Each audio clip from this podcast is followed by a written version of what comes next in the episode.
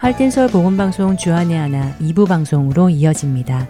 주안의 하나 2부에는 1800년 후반부터 시작된 한국을 향한 선교 발자취를 따라가는 시간 푸른 눈의 조선인들 방송과 은혜의 설교 그리고 크리스찬의 길이 준비되어 있습니다. 먼저 이 땅의 복음 전파를 위해 힘쓴 선교사님들의 삶을 나누어 보는 시간 푸른 눈의 조선인들로 이어집니다.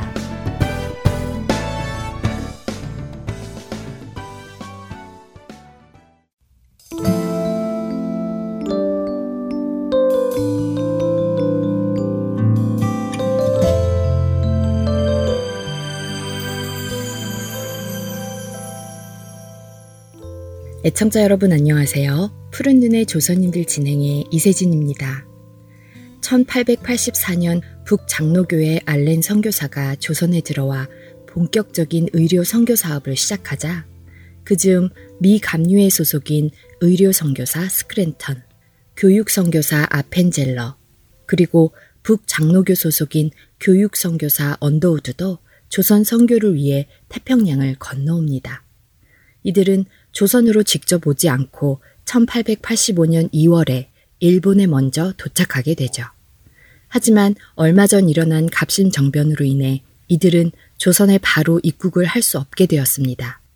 결국 이들은 조선의 문이 열릴 때까지 일본에 머물며 한국어와 조선의 문화를 배우는 시간을 가지게 되죠.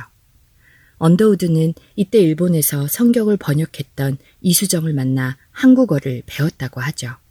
어느덧 두 달의 시간이 흘렀고 1885년 4월과 5월에 걸쳐 차례차례 이들 선교사들은 드디어 조선에 들어올 수 있게 됩니다.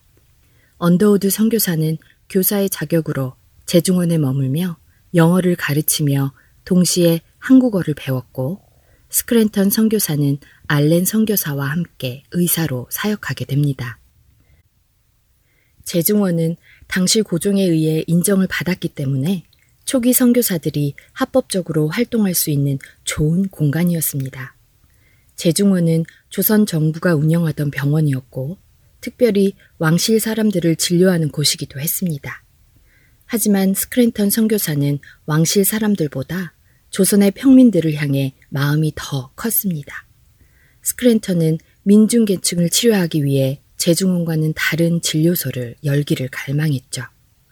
그리고는 1885년 9월 정동의 꿈에 그리던 민간 진료소를 열고 조선의 평민들을 치료하기 시작합니다. 스크랜턴의 성교 보고서에는 우리가 상대해 일한 사람들은 거의가 극빈자들이었으며 종종 버림받은 이들도 보살펴야 했습니다. 특히 버림받은 이들의 몸 상태가 도저히 일할 수 없는 형편이 되었을 경우에는 치료받는 동안 생활비 전체를 우리가 부담해야만 했습니다. 라고 적혀 있습니다. 당시 조선의 상황이 얼마나 열악했는지 짐작할 만한 이야기죠.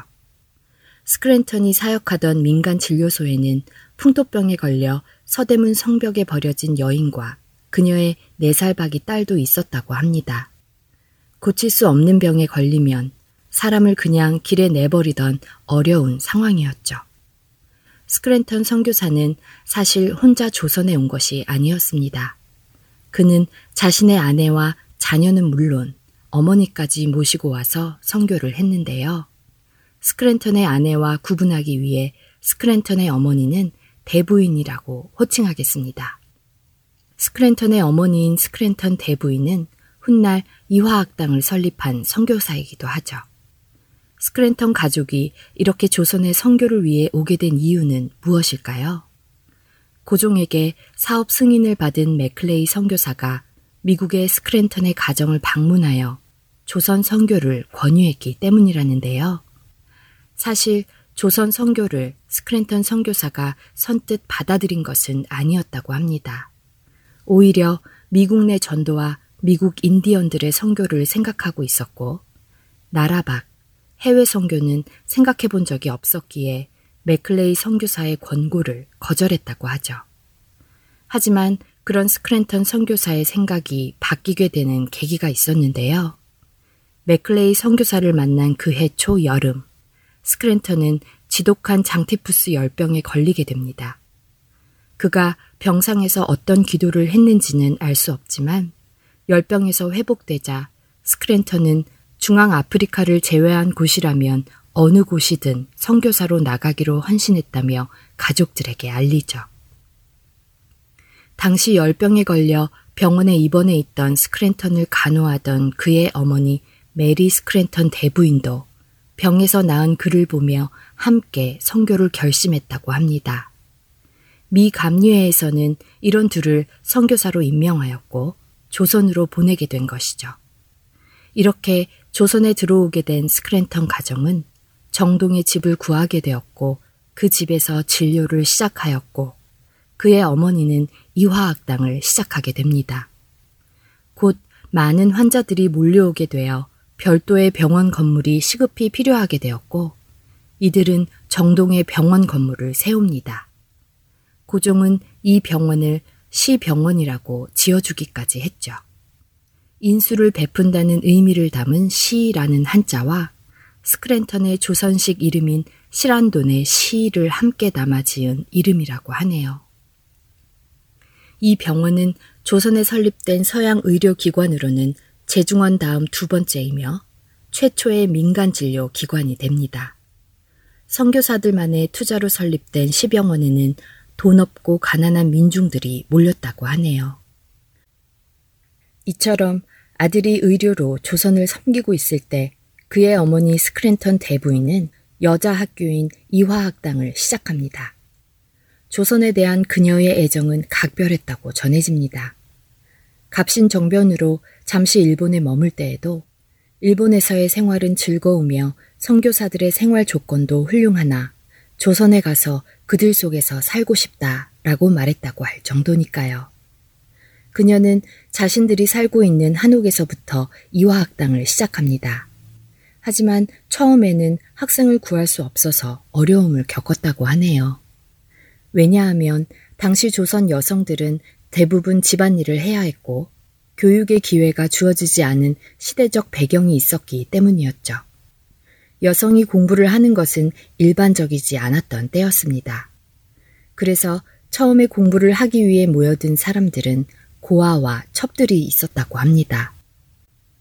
후에 메리 스크랜턴 대부인의 헌신적인 노력으로 학교는 점차 성장하게 되었고 1887년 이 모습에 감동을 받은 당시 외무대신 김윤식의 도움으로 학교는 고종에 의하여 이화학당이라는 이름을 하사받게 되는데요. 이에 스크랜턴 대부인은 조선인들은 아름다운 여성을 배꽃이라고 부른다며 이화 학당의 이름을 마음에 들어 했다고 보고서에 올리기도 했습니다. 이렇게 여학교로 자리매김을 하는 이화 학당이 활기를 띠면서 스크랜턴 대부인은 선교 본부에 추가 선교사를 파송해 줄 것을 요청하게 됩니다. 이에 1887년 학교에서 봉사할 로드와일러와 병원에서 봉사할 하워드가 조선에 들어오게 되죠. 그리고 메리 스크랜턴 대부인은 별도의 한옥 건물을 마련하고 보구 여관이라는 조선 최초의 여성 전용 병원을 설립하고 하워드가 그곳에서 의료 선교로 사역하게 합니다. 보구 여관이라는 이름 역시 고종이 하사했는데 그 뜻은 여자들을 구하고 보호하는 기구라는 뜻이라고 합니다. 소외된 계층인 여성들이 교육도 받고 의료 혜택도 받을 수 있게 된 것입니다. 그리고 이때 조선인 박에스더라는 여인이 보구 여관에서의 경험 때문에 의사에 대한 반감을 벗을 수 있었고 그리스도를 생각하지 않고서는 도저히 감당할 수 없는 일이 의사의 일이며 이것이야말로 하나님의 사랑을 실천하고 민족에 봉사하는 길이라고 확신하게 됩니다. 그리고 그녀는 본격적으로 의학 공부를 하기 위해 미국 유학을 떠나게 되었고 마침내 한국 최초의 여의사가 되었죠. 이 보구 여관은 오늘날 이화여대 동대문 병원의 시초라 할 수 있습니다. 푸른 눈의 조선인들 다음 시간에 계속 이어집니다.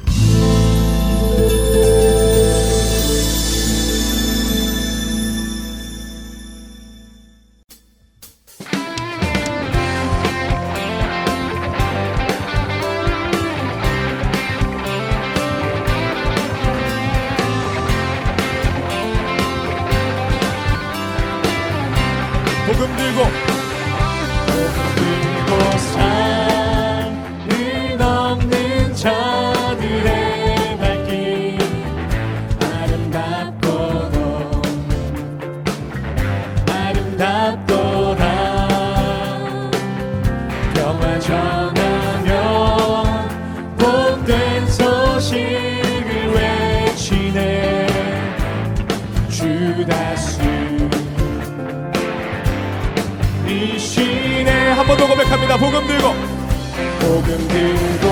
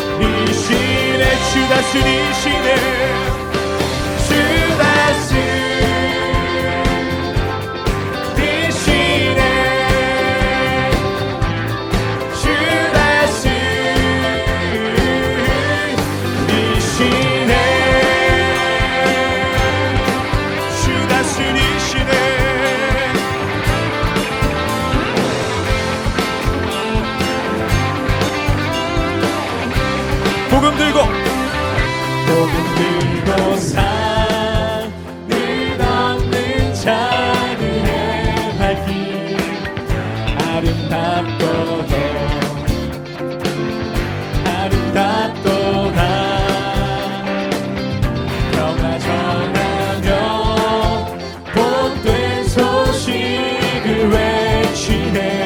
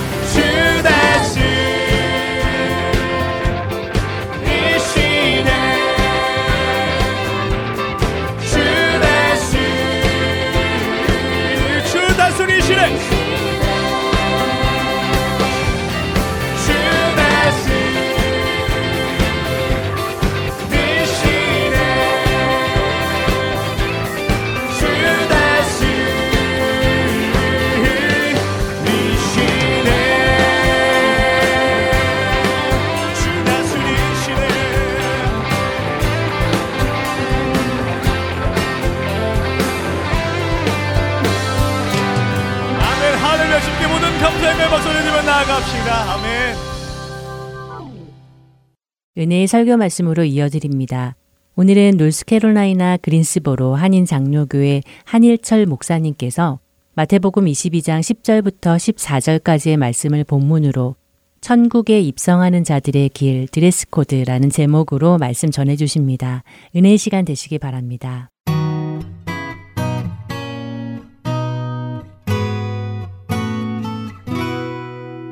태복음 22장 10절에서 14절 얼마 되지 않기 때문에 저와 여러분이 같은 음성으로 봉독합니다. 시작.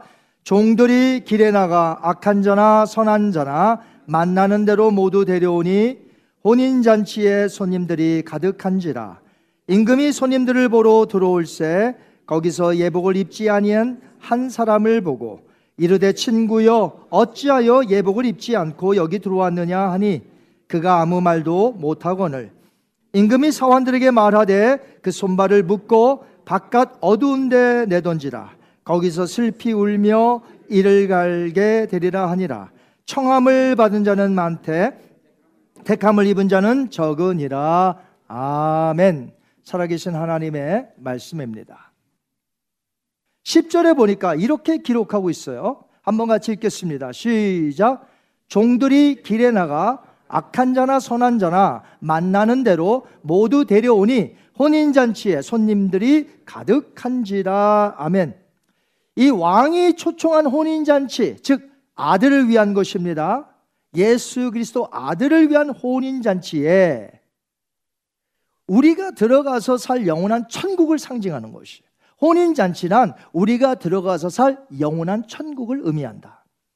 그 천국에 사람들이 오도록 하나님께서 종들을 보내시어 사람들을 초대케 하셨다는 것이죠. 여기서 종들이란 누구일까요? 하나님의 뜻에 따라서 온 천지에 가서 복음을 전하는 모든 크리스찬들을 의미합니다. 자, 여기서 종들은 누구를 의미한다고요? 모든 크리스찬들. 여기 크리스찬들만 한번 아멘 해보세요. 그럼 여러분이 종들이에요. 여러분들이 가서 복음을 전해야 한다는 것이죠. 선교사나 목사뿐만이 아니라 모든 크리스찬들이 복음의 사명자임을 여러분 잊지 마시기 바랍니다. 아멘. 우리가 여러분 나가서 일하시죠? 이것은 여러분 second job이에요. first priority, first job은 따로 있어요. 그건 뭐냐? 우리가 복음 전파하는 자가 되어야 한다는 것이에요.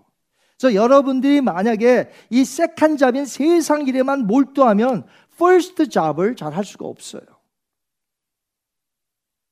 이번에 도미니카에 가서 목사 안수를 받지 않은 전문인 평신도 선교사님들을 만나봤습니다. 여러 명 만났어요.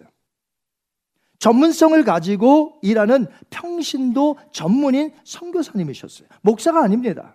그 중에는 장로님도 계셨고요.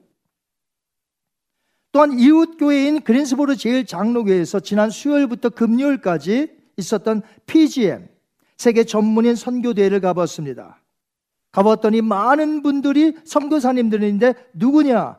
전문인 선교사님들, 평신도였다는 것이에요.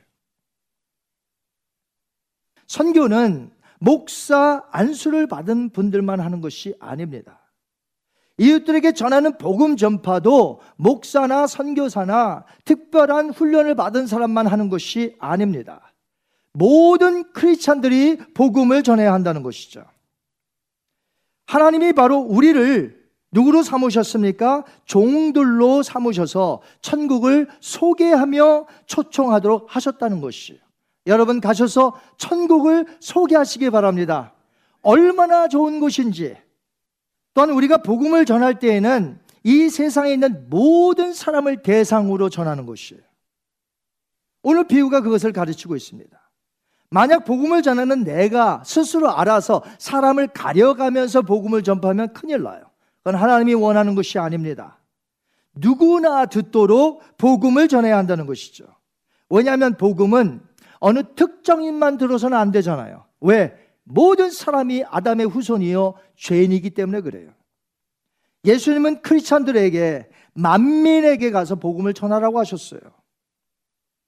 복음은 하나님이 죄인들을 사랑하셔서 그 아들 예수 그리스도를 보내심으로 그를 통해 천국으로 초청하시는 은혜이기 때문에 이보다 더 복된 소식은 이 세상에 없습니다. 그러므로 우리는 이 세상에서 가장 크고 놀라운 소식을 가진 자예요. 그리고 가장 중요하면서도 시급한 가장 복된 소식을 지닌 자들이 바로 저와 여러분 크리찬이라는 것이죠. 그만큼 먼저 믿은 우리들의 역할이 중요하다는 것입니다. 이 종들의 사명을 잘 감당하는 우리 교회 여러분이 되시길 주님의 이름으로 축원합니다. 이제 이 비유 속에서의 내용은 왕이 초청받은 자들이 다 참석했는지 그 아들의 혼인잔치 석상에서 사람들을 둘러보기 위하여 들어가는 내용이 돼요. 물론 혼인잔치는 아직 시작되지 않았습니다. 뭐라고요? 혼인잔치는 아직 시작되지 않았다. 이제 시작되기 전에 사람들이 얼마나 많이 왔는가? 왕이 그 혼인잔치 석상을 둘러보기 위하여 들어갔다는 것이죠. 이 광경은 마지막 날, 예수님 다시 오시는 그 날의 모습입니다. 그리고 우리로 하여금 알기 쉽도록 비유로 설명해 주신 것이에요. 시작되려는 아들의 혼인잔치에 왕이 들어가 보니까 이 드레스 코드를 완전히 무시하고 혼인잔치에 들어와 있는 한 사람을 발견하게 됩니다. 마태복음 21장 11절 한번 볼까요? 시작. 임금이 손님들을 보러 들어올새 거기서 예복을 입지 않은 한 사람을 보고 자, 왕이 주관한 혼인잔치에 들어가려면 초청받은 자가 반드시 왕이 주는 예복을 모두 입어야 한다는 것이에요. 왕은 초청받은 모든 자들 위하여 깨끗한 흰 옷, 새 옷을 준비해 주셨습니다. 아들의 혼인잔치의 완벽한 드레스 코드였습니다. 그런데 그 중에서 한 사람이 이 혼인잔치의 드레스 코드를 완전히 무시하고 자기가 입던 그대로의 옷, 더럽고 땀내나고 이런 옷을 입고 그대로 들어왔다는 것이죠. 선교사님들의 말을 들어보니까 어떤 선교지에는요, 참 이상한 파티가 있다고 그래요. 파티에 초청을 받았는데 이 오는 사람이 자기 먹을 고기를 가지고 가야 된대요. 아, 무슨 그런 파티가 다 있어요. 자기 먹을 거를 가지고 가야 돼. 여러분, 그러나 왕이 예비한 혼인잔치는 어떨까요? 먹을 것이 풍성할까요? 적을까요? 우리가 먹을 것을 가지고 가지고, 가지고 가야 할까요? 아닙니다. 왕이 예비한 혼인잔치는 먹을 것을 싸들고 갈 필요가 없이 모든 것이 완벽하게 준비된 풍성한 먹을 것이 있는 그런 곳이라는 것이에요. 그곳이 바로 천국입니다. 예복 또한 마찬가지예요. 예복 또한 우리가 준비할 필요가 없어요. 하나님이 예비한 흰옷의 그 예복을 하나님이 다 준비하여 우리로 하여금 갈아입도록 준비하셨다는 것이. 이 예복의 특징은요, 그 사람이 선한 자인지 약한 자인지 부자인지 가난한 사람인지 유대인인지 이방인인지 세상적 차별이 없어지는 순간이에요. 흰 예복을 입는 순간부터. 여러분, 이 세상에는 얼마나 차별이 있습니까? 얼마나 가난한지 부유한 자인지. 유대인인지 이방인인지 그 당시에는 이방인인지 유대인인지가 굉장히 중요했어요. 그것이 차별의 이유였어요. 선한 자인지 악한 자인지. 그러나 흰 옷을 입는 순간 내가 악한 자라 할지라도 내가 가난한 자라 할지라도 하나님 앞에서는 다 똑같다는 것이. 그렇기 때문에 나는 먹을 것을 준비 못해서요. 나는 입을 옷이 없어서요. 못 가겠습니다라고 핑계댈 수 없다는 것이. 물론 어떤 핑계를 그럴싸하게 된다고 해서 달라질 이유는 아무것도 없습니다. 12절 보실까요? 아무 답변하지 못했어요. 그 한 사람이 시작 이르되 친구여 어찌하여 예복을 입지 않고 여기 들어왔느냐 하니 그가 아무 말도 못하거늘 핑계댈 수가 없었어요. 예복도 없이 그곳에 와 있던 사람은 그 날에 왕을 만나 보니 그제서야 깨닫게 되었다는 것이죠. 자기가 무엇이 문제였는지 그래서 아무 말도 할수 없어요. 그 사람은 왕의 혼인잔치에 자신의 고집으로 입던 옷을, 옷을 그대로 입고 와도 괜찮을 줄 알았습니다. 그는 마땅히 자신의 옷을 벗어야 했고 왕이 주시는 옷으로 갈아입어야 마땅했지만 그는 이 세상에서 왕이 주시는 예복을 거절했던 것이죠. 나 필요 없습니다. 내가 내가 혼자 할 수 있는데 자신의 옷으로 충분할 줄 알았어요. 그 옷이면 어디든지 갈 줄 알았어요. 이 비유에서 그 혼인잔치에 결정적으로 중요한 것이 무엇입니까?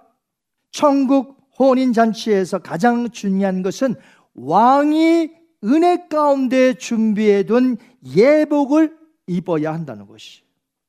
마태복음 22장 12절 한번 읽겠습니다. 시작. 이르되 친구여 어찌하여 예복을 입지 않고 여기 들어왔느냐? 어찌하여 예복이 없이 여기 들어왔느냐? 오늘 비유에 의하면 천국은 확실히 이 드레스 코드가 있음을 발견합니다. 그것도 아주 엄격하다는 것이에요. 제가 멕시코 두 군데 교도소에 가보니까 들어가기가 매우 까다로웠습니다. 절차가 복잡했습니다.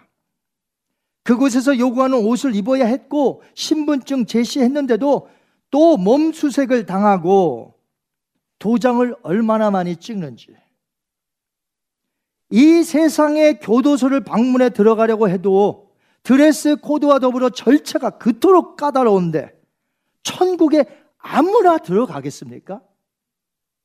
근데 언뜻 보면 이 본문을 보면 마치 흰 옷 입지 않은 자가 천국에 어떻게 들어간 것 같이 보일 수 있지요. 허술한 틈을 타서 천국에 들어갔다가 쫓겨난 것으로 보이기 쉬우나 그렇지 않습니다. 천국이 그렇게 허술한 줄 아세요? 혼인잔치가 시작하기 전에 쫓겨났다는 것이에요. 혼인잔치가 시작이 되었는데 그제서야 발견하고 부랴부랴 내쫓은 것이 아니라 혼인잔치가 시작되기 전에 발견해서 내쫓았다는 것은요, 천국에 들어가기 전에 하나님의 심판대가 있는데 그 심판대 앞에서 흰 옷을 입지 않았기 때문에 지옥으로 보낸다. 이 이야기를 비유 가운데 하고 있는 것이에요. 그를 쫓아내는 것도 그냥 쫓아내는 것이 아닙니다. 집으로 가 가 아니에요. 13절에 보니까 결박하여 어두운 곳에 내쫓으며 거기서 이를 갈며 술피 음이 있으리라. 이것은요, 전형적인 지옥을 이야기할 때 늘 쓰는 패턴이에요. 즉, 흰 예복을 입지 않으면, 않으면 어디 간다? 지옥에 간다. 자, 그렇다면 왕 대신 하나님이 여러분을 천국에 초청하시면서 은혜로 주신 이 흰 예복이 있을 텐데 지금 입고 계십니까? 이건 너무나 중요한 거예요. 이 세상 것은 다 사라질 것이고 우리는 곧 천국에 가게 되는데 하나님 앞에 서게 되는데 이때 천국에 들어가려면 드레스 코드가 있어야 된다는 것이죠. 흰 예복이 있어야 한다.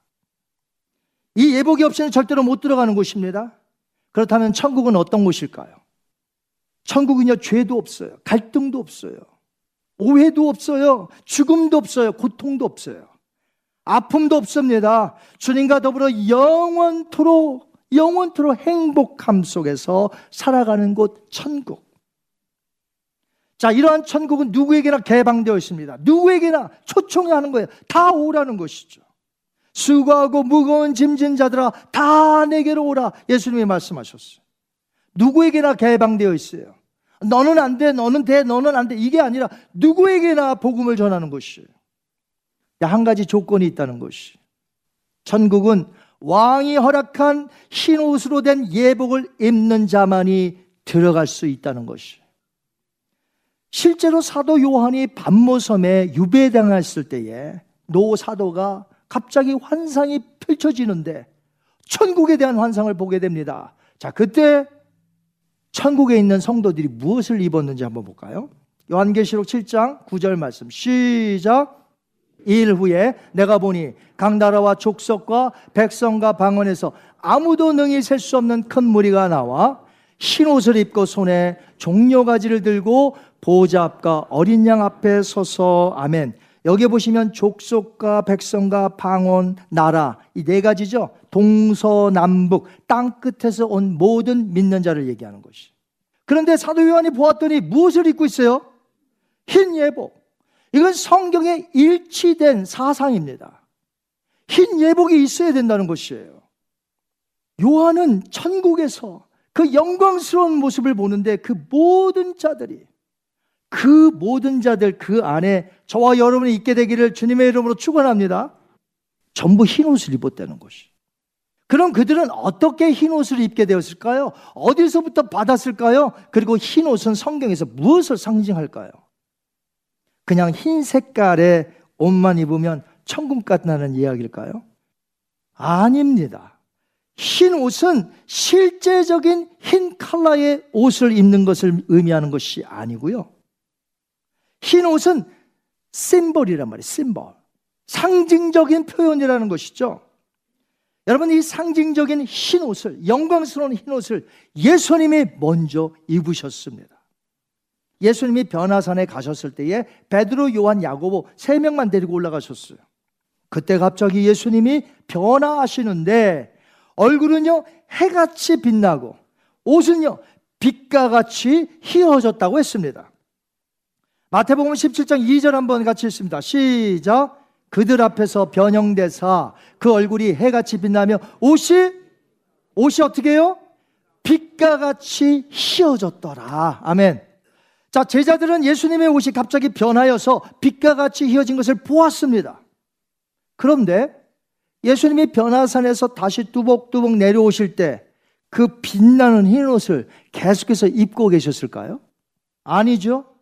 평상시에 입으셨던 사람들을 만나느라고 먼지와 때가 묻은 그 옷 그대로 입고 내려오셨습니다.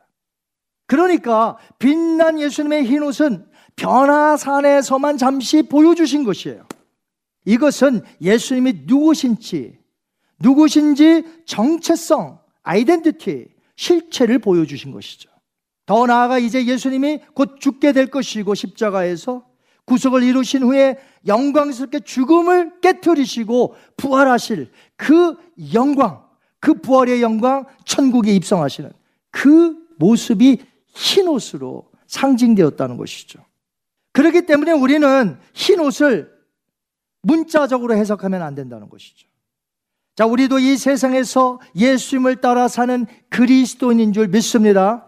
우리의 정체성은 그리스도인이에요. 아이덴티티가 뭐냐? 크리스천이라는 것이죠. 예수님을 따라 사는 자. 그래서 우리는 이미 흰 옷을 받았습니다. 더 나아가서 우리는 저 천국에 들어갈 텐데 지금 받은 이 흰 옷을 계속해서 입고 저 천국에서도 들어가 흰 옷을 입고 살게 된다는 것이죠. 영적인 표현이라는 것이에요. 예수님은 믿는 우리에게 흰 옷을 한 번씩 다 주셨습니다. 이것은 예수 그리스도를 나의 구주로 믿어 믿음으로 의롭다함을 받은 의의 옷이라는 것이에요. 자, 무슨 옷이라고요? 의의 옷. 예수님이 친히 입혀주신 의의 옷. 나의 부끄러움과 수치가 있잖아요. 오늘도 이 양복들과 다 예쁘게 입고 오셨으니 우리가 알몸으로 다 나왔다고 한번 생각해 보세요. 내 수치와 내 부끄러움. 얼마나 이거 황당한 일입니까? 옷을 입었으니 가려졌잖아요. 아담과 하와는 자기의 노력으로 무화과나무 잎을 가려서 치마를 만들었는데 이게 하루를 못 가네. 자기의 부끄러움과 수치. 아, 사실 여러분 그때 아담과 하와 단 둘밖에 없었어요 아직. 근데 부인인데 와이프인데 뭐가 부끄러? 근데 죄는 그런 것이 부끄러움과 수치를 가려보려고 하는데 안 돼.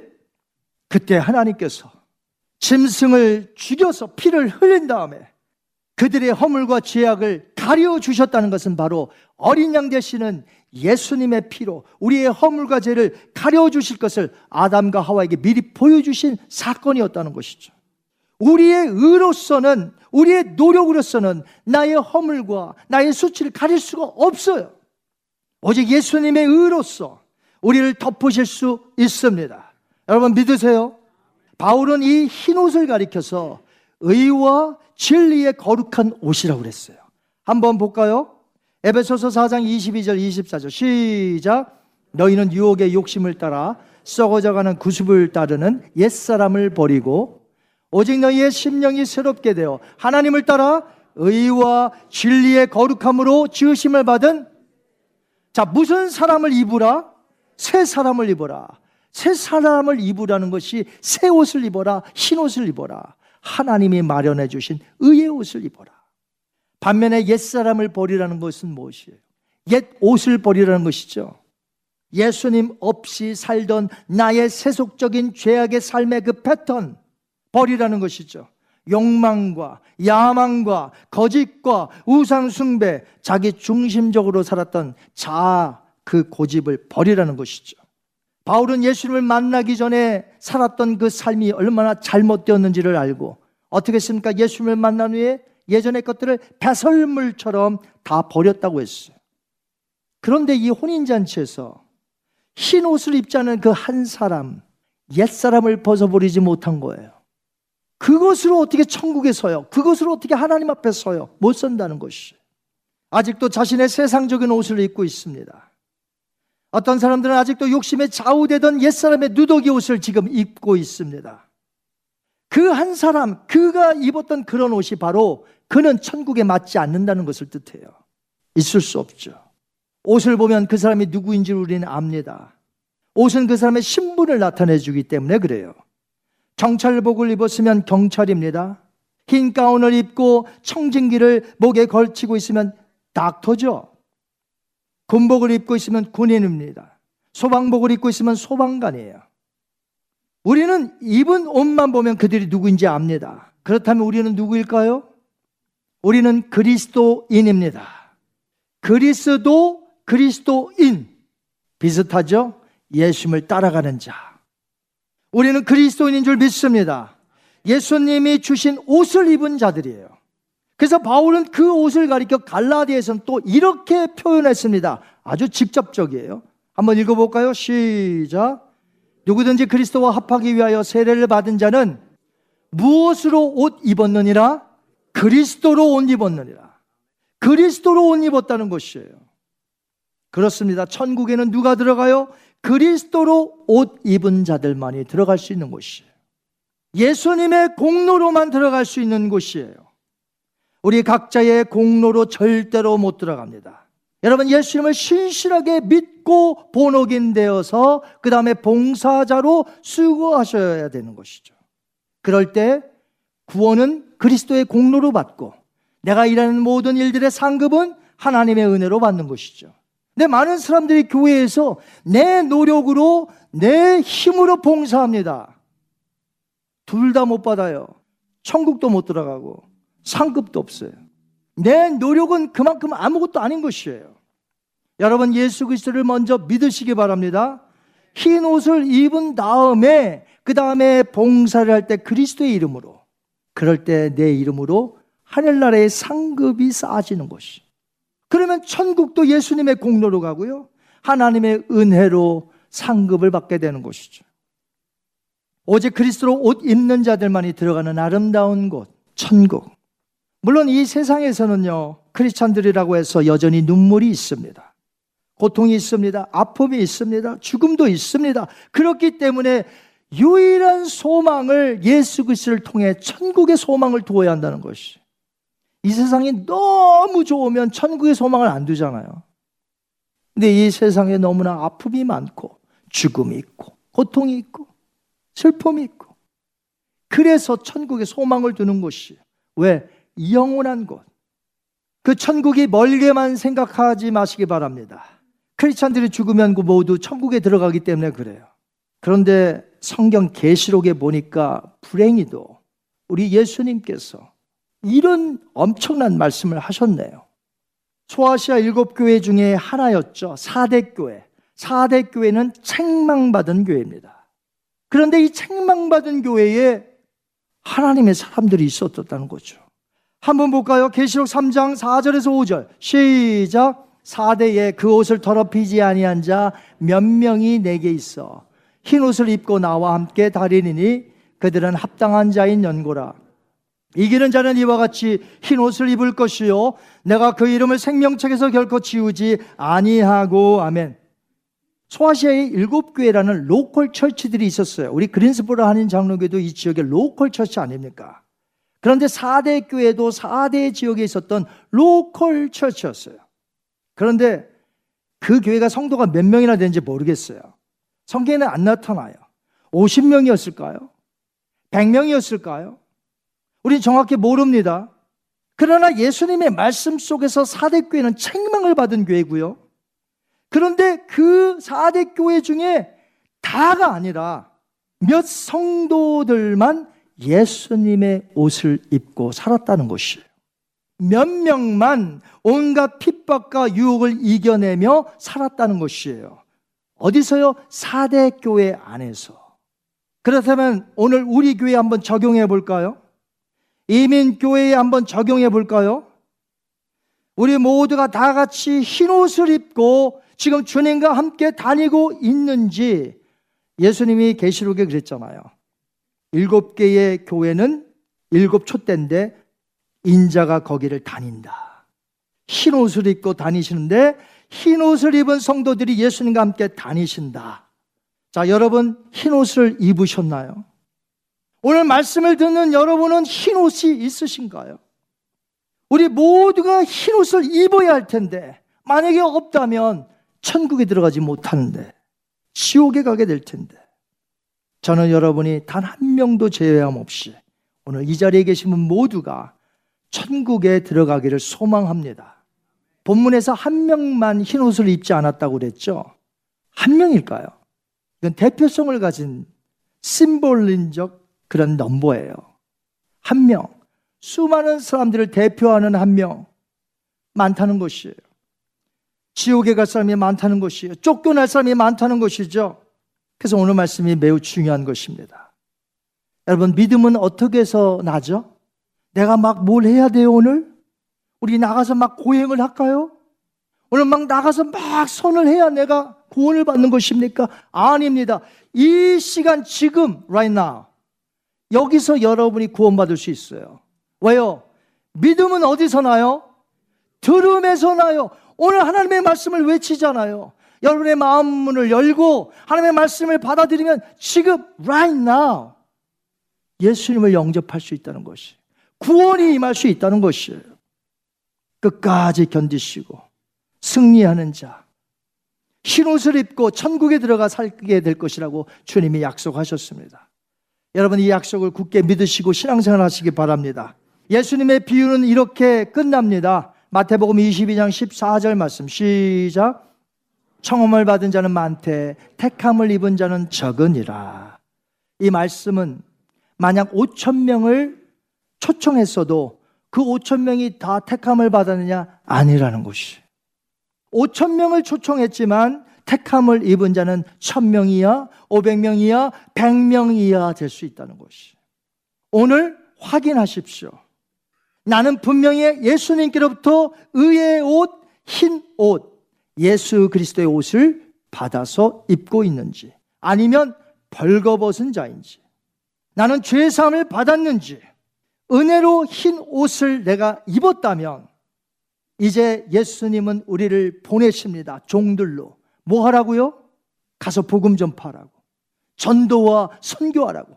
이 지역은 물론이거니와 우리의 가족, 우리의 친척, 우리의 지인들, 이 지역에 있는 사람들, 우리의 이웃들, 더 나아가서 저 땅 끝에 있는 사람들, 우리가 모른다 할지라도 우리가 선교사님들을 보내고 우리도 가고 복음을 전파해야 한다는 것이죠.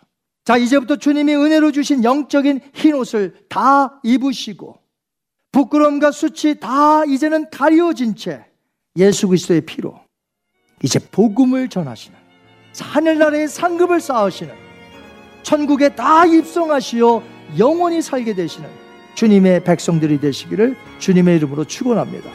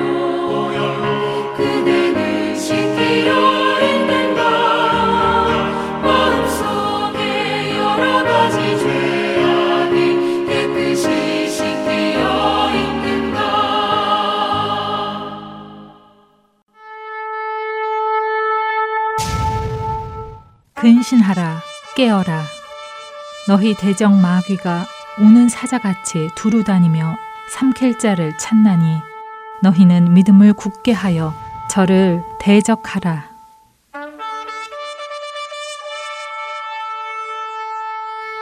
세상은 점점 어둠 속으로 들어갑니다. 자다가 깰 때가 됐습니다. 할텐 서울 복음 방송은 잠자는 우리의 영혼을 깨웁니다. 이 사역을 위해 여러분의 기도와 후원이 필요합니다. 이 사역에 동역하고자 하시는 분들은 할텐 서울 복음성교회 전화 602-866-8999번이나 카카오톡으로 연락 주시기 바랍니다.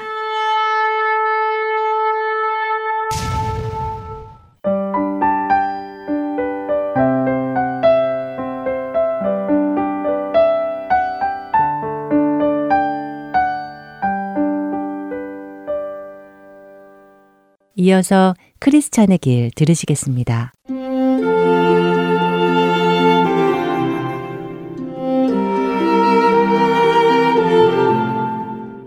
애청자 여러분 안녕하세요. 잔 번연의 철로역정이라는 책을 토대로 그리스도인의 삶을 나누어 보는 프로그램 크리스찬의 길 진행의 민경훈입니다.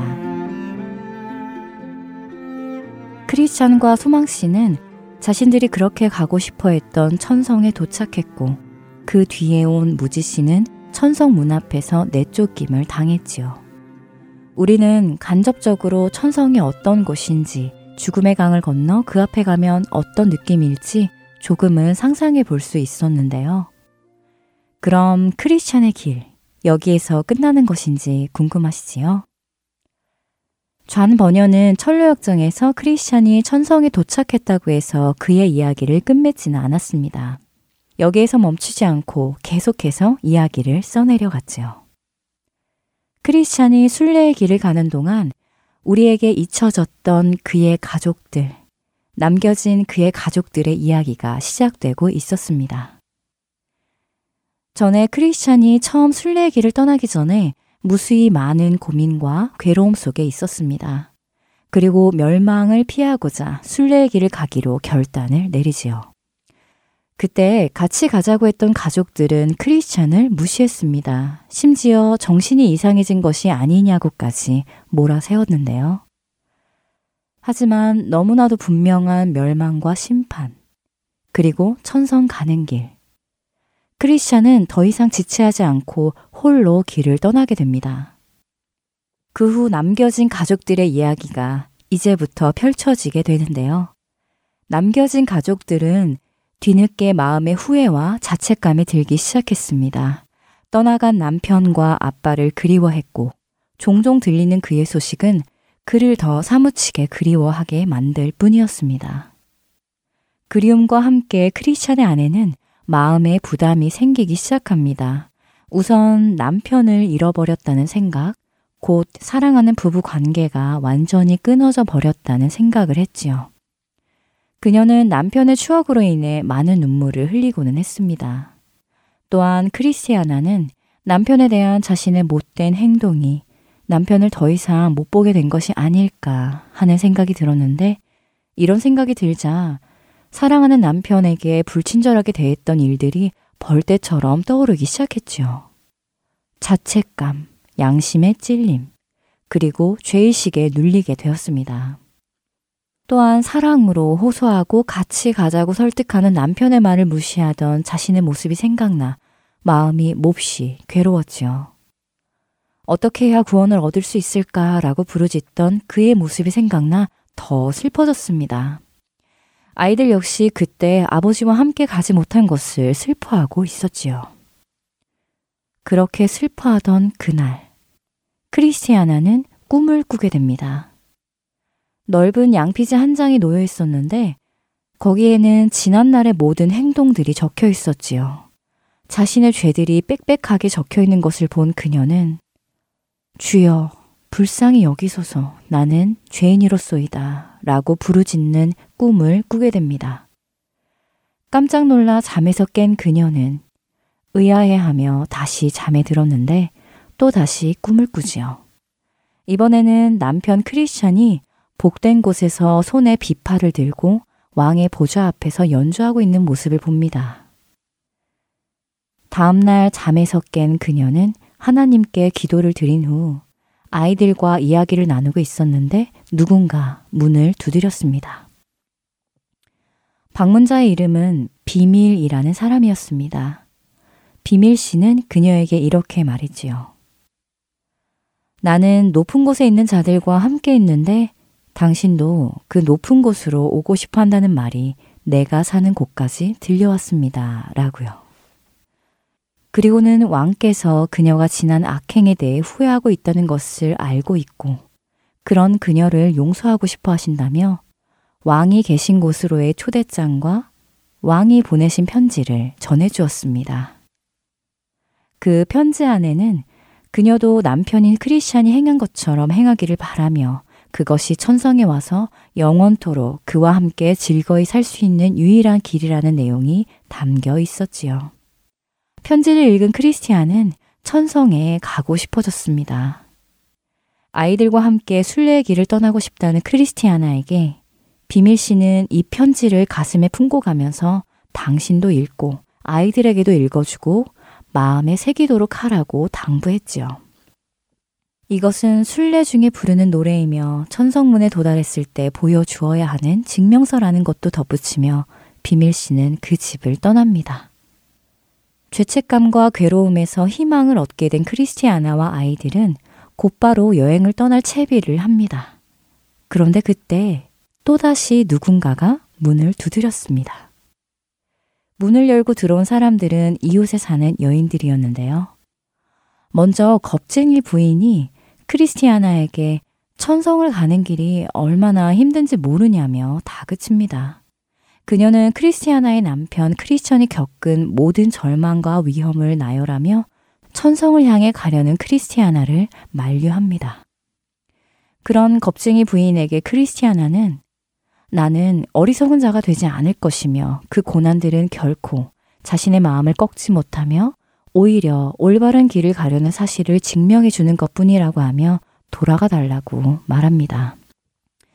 돌아가 달라는 크리스티아나의 말에 겁쟁이 부인은 화가 났습니다. 그래서 같이 온 다른 여인인 자비심이라는 자매에게 크리스티아나가 자신의 충고와 방문을 못마땅하게 여긴다며 가자고 했지요. 하지만 자비심 자매는 어쩐 일인지 겁쟁이 부인을 따라가지 않았습니다. 거기에는 두 가지 이유가 있었는데요. 첫 번째 이유는 자비심 자매의 마음이 크리스티아나에게 끌렸기 때문이었습니다. 그래서 그녀는 크리스티아나가 꼭 떠나야만 한다면 당분간 같이 가면서 그녀를 도와주리라 생각을 했었지요. 두 번째 이유는 크리스티아나의 말을 듣고 자신도 자신의 영혼에 관심이 가기 시작했기 때문이었습니다. 그녀는 크리스티아나와 이야기를 하면서 그 안에서 진리와 생명이 있음을 발견한다면 자신도 진심으로 그녀를 따라갈 것이라고 마음 먹습니다. 자신을 따라 나서지 않는 자비심 씨를 뒤로 한 채 겁쟁이 부인 씨는 그 집을 떠납니다. 이렇게 자비심 씨와 크리스티아나 가족들은 순례의 길을 함께 떠나게 되지요. 크리스티아나는 운명을 함께 하자며 배웅만 하지 말고 이 순례길을 계속 같이 가자고 제안합니다. 그러자 자비심 씨는 천성에서 자신을 받아준다는 보장이 없다며 망설이지요. 자신을 받아준다는 소망을 확증해 줄 사람만 있다면 그분의 도움을 받아 주저함 없이 아무리 지루한 길이라도 나아갈 것이라고 말합니다. 그때 크리스티아나는 좋은 생각이 났다며 먼저 좁은 문까지 가서 거기서 자비심 씨에 대해 자신이 물어보면 좋겠다고 말합니다.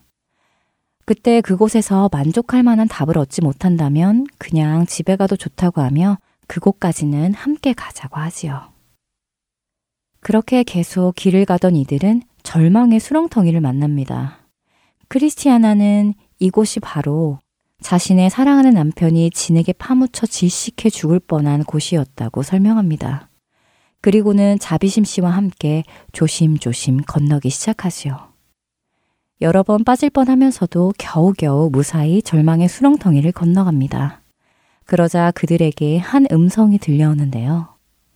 믿는 여자에게 복이 있도다. 주께서 그에게 하신 말씀이 반드시 이루리라 라는 말씀이었습니다. 그러자 자비심 씨가 말합니다. 나도 당신처럼 좁은 문에서 따뜻하게 영접받는다는 확실한 소망이 있다면 절망의 늪 따위가 나를 실망하게 하지는 못하리라는 생각이 들었어요. 라고요. 크리스티아나는 여행을 마칠 때까지 수많은 고난이 있을 것이며 두려움과 함정을 만날 것이고 자신들을 미워하는 사람들이 이런 환난과 우환을 통해 자신들을 해치고자 할 것이라고 말해줍니다. 그리고는 그들은 그렇게 좁은 문을 향해 계속해서 걸어가지요. 이렇게 크리스찬이 먼저 순례의 길을 떠나고 남겨진 가족들, 크리스티아나와 아이들도 순례의 길을 떠나게 되었습니다. 천성을 향해 가는 도중 먼저 좁은 문으로 들어가기 위해 발걸음을 내딛었지요. 혹시 여러분의 가족분들 중 아직 주님을 모르는 가족이 계신가요?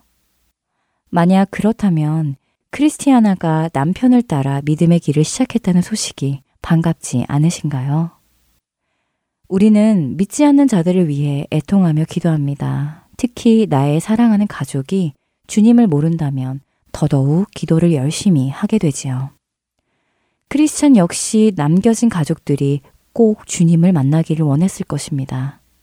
그런데 그 일이 비로소 이루어진 것이었지요. 늦더라도 그 순례의 길을 시작한 크리스티아나와 아이들. 그들의 시작은 이러했습니다. 크리스찬이 처음 순례의 길을 떠나기 전에 무수히 많은 고민과 괴로움 속에 있었던 것처럼 크리스티아나 역시 마음속에 괴로움이 생겼습니다. 크리스티아나가 자신이 잘못 행동한 것에 대해 후회하며 자책을 하고 있었지요. 그때 꿈에서 자신의 죄가 빽빽히 적힌 두루마기를 보게 됩니다.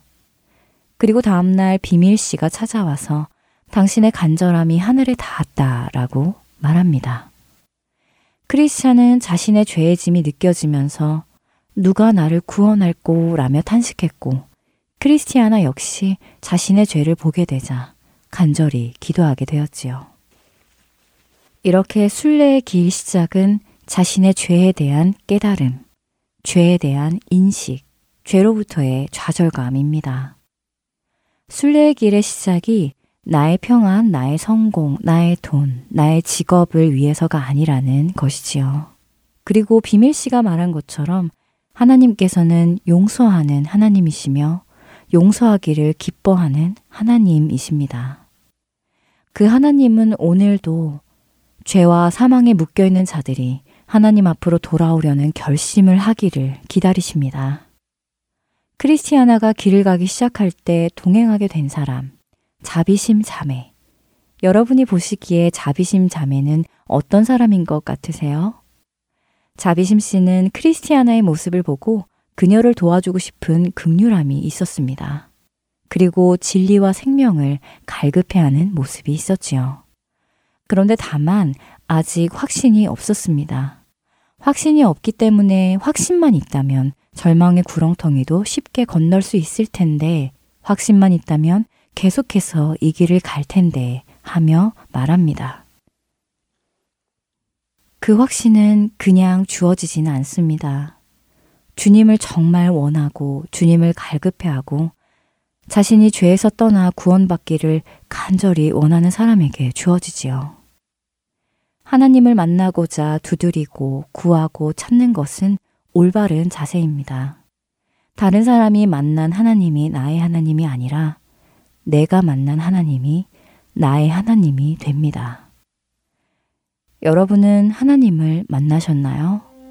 예수님과 교제를 나누고 계시나요? 정말 나의 구원에 대한 확신이 있으신지요? 혹시 없으시다면 전심으로 그분을 찾고 구하고 두드리심으로 그분을 만나는 은혜가 있기를 소망합니다. 크리스찬의 길 여기에서 마칩니다. 저는 다음 시간에 다시 찾아뵙겠습니다. 안녕히 계세요.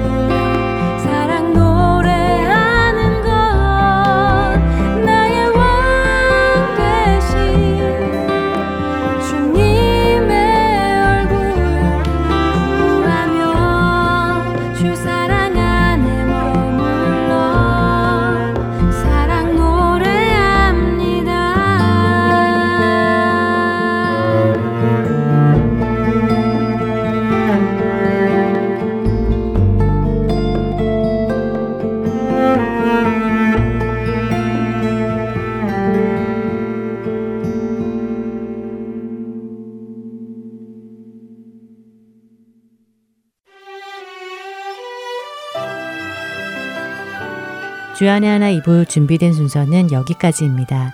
계속해서 주안의 하나 3부로 이어집니다. 주님의 말씀을 더 알아가는 시간 되시기 소망합니다. 안녕히 계세요.